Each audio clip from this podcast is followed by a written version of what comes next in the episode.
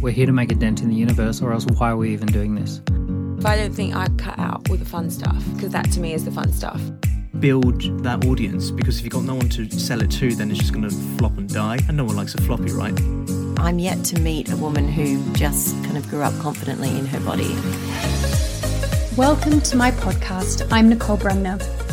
Join my weekly conversations with really interesting people as I delve into the stories and experiences that make them uniquely them.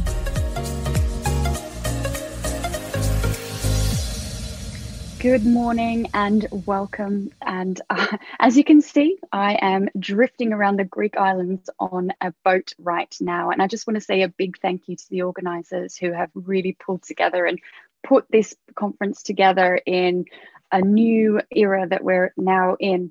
So, uh, yes, sorry if there's any water sounds. I am on a boat. Now, one other thing I will add is I did have this beautiful uh, presentation organized, but I've had some IT issues this morning and it's quite early here in the morning and I've not been able to recover my presentation. So, after this, if you'd like a copy of my beautiful slides, I'm very happy to send them over to you. Now, it used to be that big corporates or that the management of big corporates could hide behind their corporate brand. And they were almost invisible to us weren't they? We we didn't know who the CEOs and MDs of our large corporations were. In fact it was only if you were say a fund manager or an investor into these companies that you would you'd get to know the the management the executive team and the founders of these of these large corporations, many of the ones that we know, the large fund managers, um, Coca-Cola, the Pepsi Group, things like that, these big big brands. What's happened though in the last couple of decades is that this has really changed. Even not just the founders, people like Elon Musk and uh, Richard Branson, these people, they've not only become uh, a-list celebrities in their own right. Even the, the management, the executive teams of these companies have also become A-list celebrities and definitely well known. Now, one of the questions I asked myself is whether it was the increase in, say, uh, the tabloid press, uh, things like the Daily Fail, the Daily Mail, sorry, and uh, whether that's created more celebrities or whether the more celebrities has led to more interest in the in this sort of tabloid press area. But one thing's for certain is that it has created this whole new area of celebrity. Then what happened is we had this increase in social media platforms. And this created a whole new type of celebrity, and that is the influencer. And the influencer market grew, and we've got people like um, Ronaldo, who is a sports person, but actually he probably earns almost more now from his uh, Instagram endorsements than he does from his football. And Leo Messi and Neymar, these top, top footballers now, they've got millions of followers. And that then started as the, the top influencers became really quite expensive. What marketers would do is they started targeting the next layer down and the next layer and the next layer. And then we had what we would call micro influencers, which are people who have got, say, 10,000 to 100,000 followers, not in the, the stratospheric sphere of the, uh, of the full influencers. And then as they started becoming more, more expensive, we now have this whole nano influencer space. And what's very exciting about that is that any of us here are capable of getting into that nano space because that is anyone from a thousand to 10,000 uh, followers across of, across social media. And what really surprises surprises me now about uh, social media is how widely accepted it is, and even in the even in the uh, areas of um, uh, the newspapers, even the highbrow influencers are um, uh, sorry, even the hardbrow, high, highbrow news agencies like the BBC are so often quoting uh, tweets from various people. And recently, I've even seen TikToks being aired and, and used in the news. So, anyway, what is the point of all of this? And that is a very good question. And that's why I'm going to share my story. And what happened is in t- around 2010, I started investing in property in East London. And I was relatively successful. And it was at a time when East London was going through this stratospheric change. Uh, house prices over a 20 year period went up over 900%. And I was very lucky to be well placed to, to buy into that market and ride this rising market. So, what happened is I I was petrified about speaking in public, but very soon I got over that and I started speaking at these various property meets. And as you probably be aware, there are dozens of property meets all over countries uh, every single month, and they all need speakers. And so I cut my teeth, I guess, on these on this speaking circuit. And I'd go out and speak, and I'd tell my story, and I'd show all the pretty presentations of these properties I was developing. And what I love doing is buying these tumble down, derelict properties in East London and turning them into beautiful family homes. And it was while I was on this speaking circuit that a lady came up to me after it and said, Your story is really engaging. Why don't you write a book? And I and that was around summer 2016. I thought, that that's a good idea. I've always wanted to write a book. And maybe I just write it about my experience in property.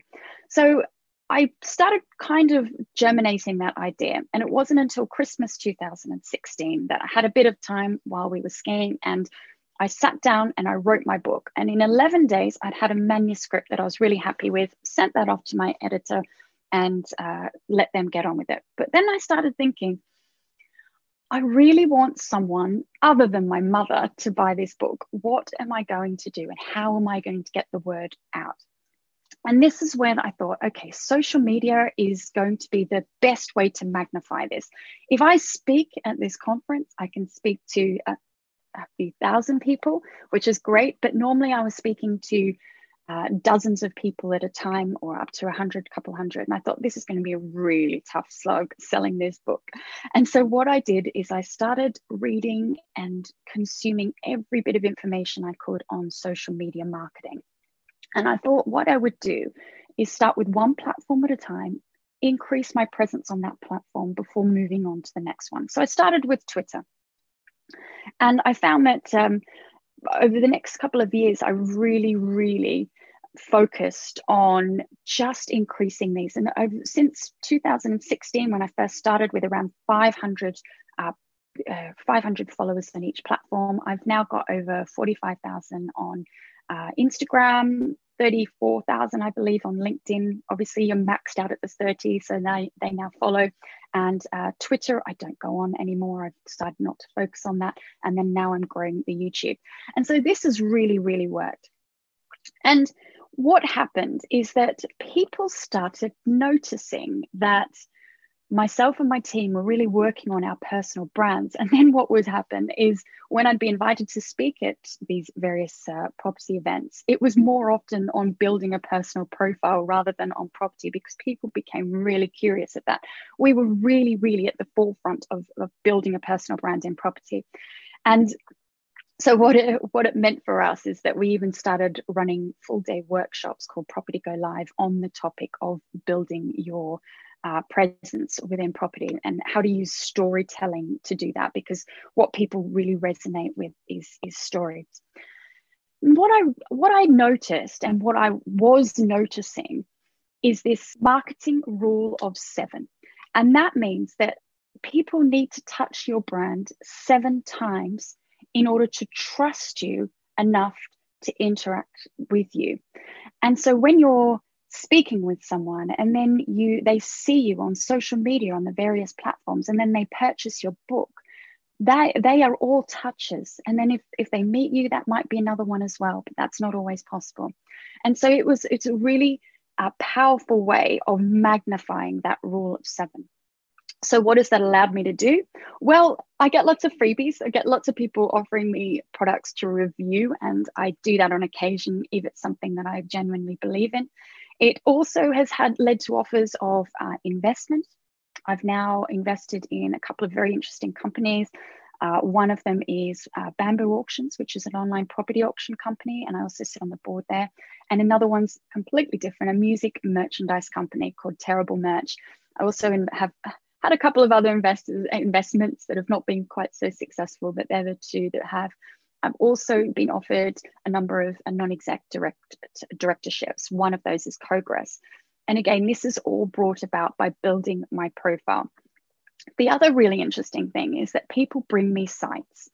Now, when I speak to property developers about what their two biggest issues are, number one is capturing the sites, finding the right sites that are viable and that they can they can develop out. And the second thing is raising finance.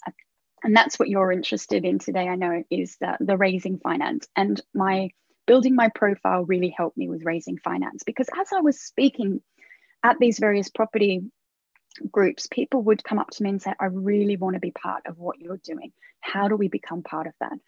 And anyone in uh, in property and finance will know that you've got to be very careful about how you take on investments. So for me, I had an introduction to a crowdfunding company, and I was able to then uh, leverage my presence to raise over 6.4 million from uh, six different pro- projects. Um, yeah, we raised 6.4 million on six different projects uh, from hundreds of, of uh, investors, some with as little as 500 pounds. This meant that I was able to really scale up the business in a way that we were not able to do previously. Uh, at the moment, we have uh, we're finalising some I think 109 units across uh, a few different projects, a few different areas in um, in North and East London, and that uh, it just really scaled up my business in, in a way that I didn't previously believe was possible. So now I guess the question you want to know is how do you do this? Now, the very first thing I'll say is that, especially now, and I'm going to touch on this in a bit, but especially now when there are so many people doing it, it is harder. For me at the time, it was easier. In 2016 17, I was a woman in property, which was very, very rare.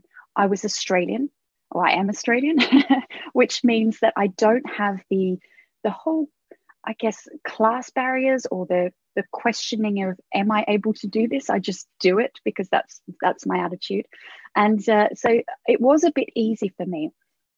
And I was able to really hone in on these niches and have people notice me because some of you might be familiar with the Seth Godin principle of the purple cow if you're driving along and you see this paddock full of black and white cows, and all of a sudden you see a purple and white one, you're going to say to your friend in the car, I just saw a purple cow. Now, the whole idea of social media is that you become the purple cow. And how do you do this? The key way of doing this is to have clear niches. Now, I would go so far as to say you need a micro niche. And again, because of the environment we're in right now, it's even more important to have a micro niche. Now, the way that you do this is, I would say, to try and pick three things about you. Just imagine that you're at MIPIM. Now, MIPIM uh, is one of the largest property networking and uh, conferences of its kind. And the reason I picked this is it's in Europe. When you go there, it is a sea of white men in navy suits. And that means anyone like me is going to stick out because I'm a woman. But what it means is if you're a white man in a navy suit, you are going to blend in with everyone else. And if you're Dave from London, how is anyone going to remember you, let alone your business name? We don't remember business names, we remember people. So, what you need to do is stand out in that crowd. Let's just say you're into skydiving as an example. If you can somehow very early in a conversation slip in the fact that you're an accomplished skydiver who's done, I don't know, 100 jumps, I don't know the terminology, all of a sudden people are going to say, oh, yeah, David from London, the sky, the, the skydiver. Yes, that's about him. So it's about communicating very early on this micro niche. So for me, I'm a woman in property which makes me quite unique because not just property but property development i'm on sites and not as a professional but as the the key developer uh, numerous times i'll be on an email train uh, it doesn't happen so much now i'll be on an email train and all of a sudden someone will respond and say dear nicole can you please sort out this invoice and i'll go back and say uh, I'm the developer, but I'll pass that on to our admin. Thank you very much. So, being a woman in, in property development is still uh, unusual. Then we go on to personal and lifestyle. So for me, I'm the mum of three, but not just a mum of three. I'm mum to many. If you count stepchildren, I think they're about what eight, eight, and hopefully not counting. But uh, and there are also seven grandchildren as well. So a lot of children, and we also we enjoy sailing. And so we, uh, I produce videos about our sailing adventures aboard this boat that I'm on right now. And so instantly that set me apart from other people because I've got lots of children. I can joke about that. I sail. And then finally, my other niche is my podcast. And this is something that I've taken up over the last uh, three years as well. And it's something that I absolutely love. Of all the things I've got, it's uh, it's the thing that I, I love the most. I've just got a question here how much time would you expect to spend on your brand each week versus actually sourcing investment? So yeah this is a, this is a really good question. And when people say to me i don't have time to work on my social media i would say if you are interested in building your profile you have to spend time. It's one of your business functions is is spending time on your social media. So i would say that you would need to spend uh, anywhere up to two hours a day on building your social media presence or your profile in the very beginning. Once you've got those various things in place, you can do it in as little as 30 minutes.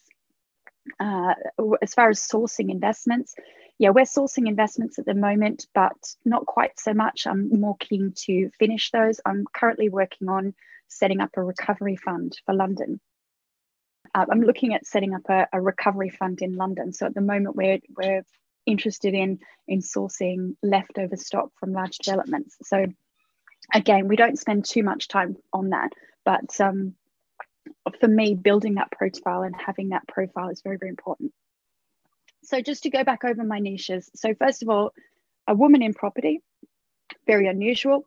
The lifestyle, which is the uh, having uh, being a mum and sailing and then finally we've got the podcast. So they're the three things that i want to impart to people when i meet them. Now i did mention where we are right now and anyone with a linkedin profile will know that you're probably being bombarded with marketing emails lately. And i did some research in this on this and it's since covid people have increased their social media usage by some 10.5%. That's to July 2020. People are now spending, and get this, this is really interesting. People are spending two hours and 24 minutes a day on social media. That is a lot of time, two and a half hours a day on social media. And what it, it's it's good and bad. The good news in that is that there are a lot more people out there who are really interested in consuming your content. The, the bad thing for you, if you're starting out right now, is there's also a lot more people out there who are producing content.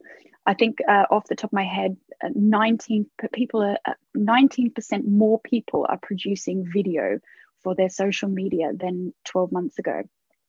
Um, so that's that's um, a, a huge increase.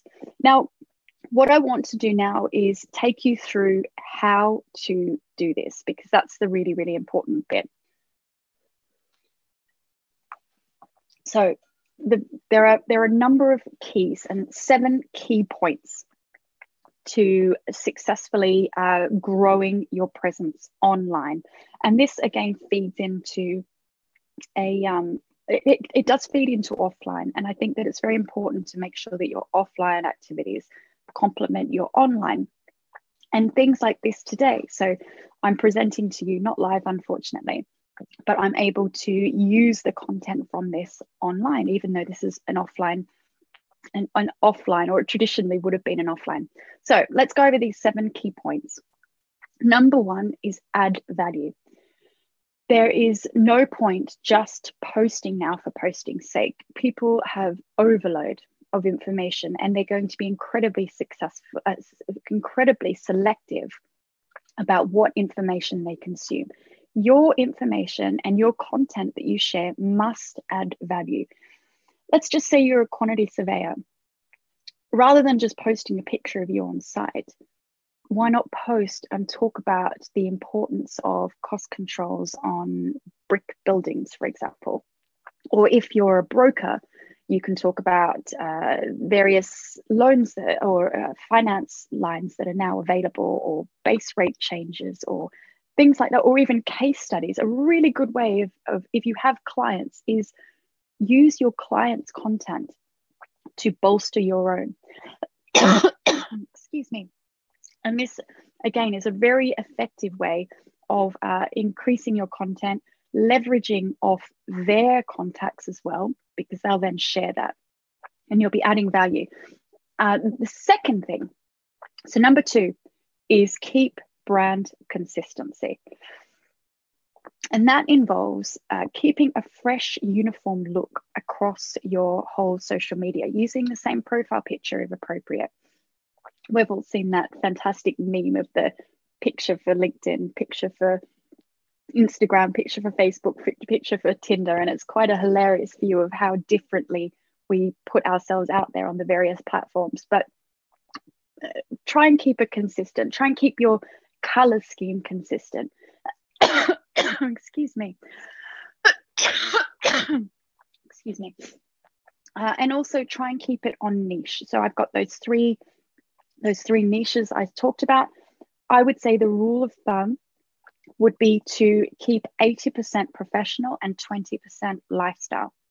Now, I found that I didn't really keep my my content consistent over the last few years. And what's happened is that over the last, uh, say, two years, as I've pivoted in my career away from hands on property development on site to more of an investment development type role, and I've increased the amount of time that I spend sailing, what's happened is all those people who were following me for pure property development no longer wanted to. And I have lost some followers over the last few years as I I've lost I've lost property followers, gained sailing followers as I've pivoted my business around to this uh, to the new way that I want to take the business.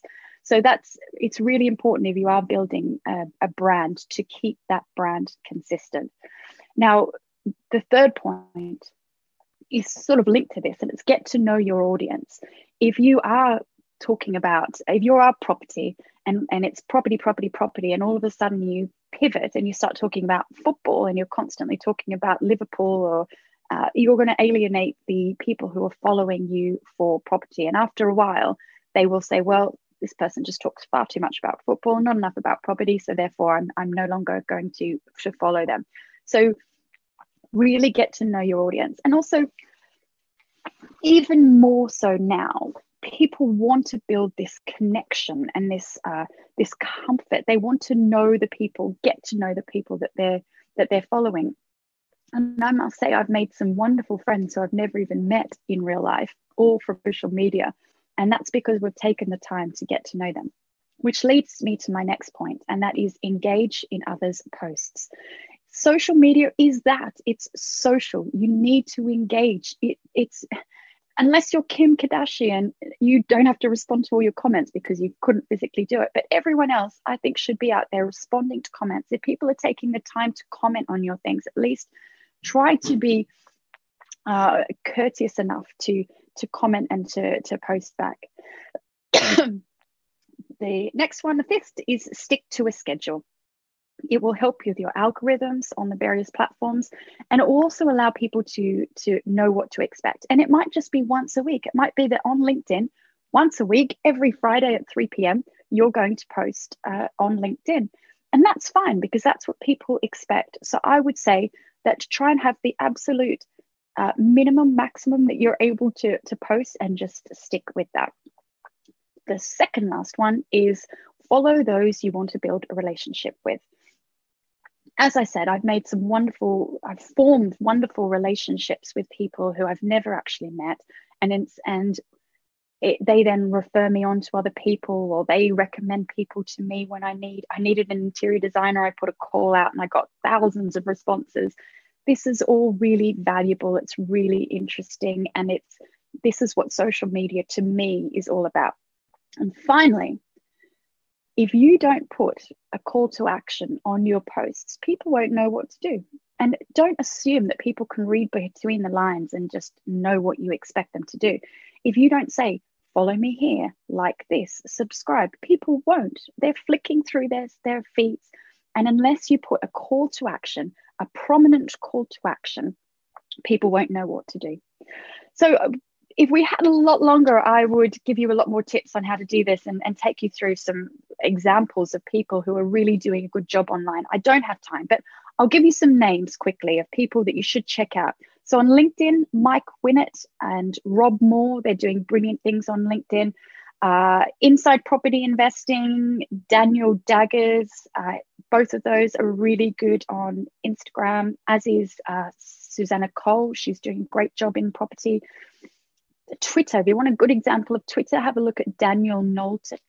He's more on the marketing side, so uh, not so much property. And Dan Priestley, he's great on Facebook and Instagram. Have a look at him. Again, he's more uh, business.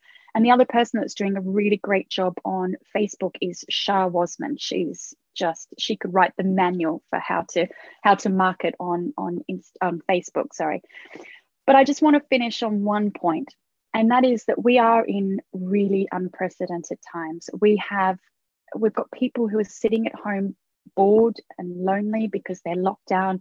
We've got people who want to consume your content, but ultimately, they're not going to want to do that unless you're able to provide for them this connection and this comfort. And I would say, if you really are keen and committed to building up your profile, really double down on finding your micro niche and build a community that's solid supportive, and uplifting. Thank you very much. And if you have got any questions, I think I've got about two more minutes to answer some of those. And as I said, I'm happy to share my slides with you later on. I've just had a question come through. What have you found the biggest challenge in entering the market? I think the biggest challenge that anyone entering the market, uh, and I think what you're referring to is uh, social media presence. Anyone in, and anyone entering right now, the biggest challenge is going to be that there is just so much uh, competition. So many people are out there all trying to do the same thing, especially now. So think about that purple cow. What is it that you will make you stand out from everyone else? Because ultimately, uh, we're in a, a, sea of many, many other people who are all doing very similar things. So, what it is, what is it about you that makes you special? Uh, is it as simple as you've got bright pink hair so people can see you, or is it that you really specialize in being a quantity surveyor for uh, large blocks within a certain location of London, for example? So just really double down on that. Uh, thank you very much. Again, uh, thank you to the organisers for putting on such an incredible virtual show, and I hope you enjoy the rest of this conference.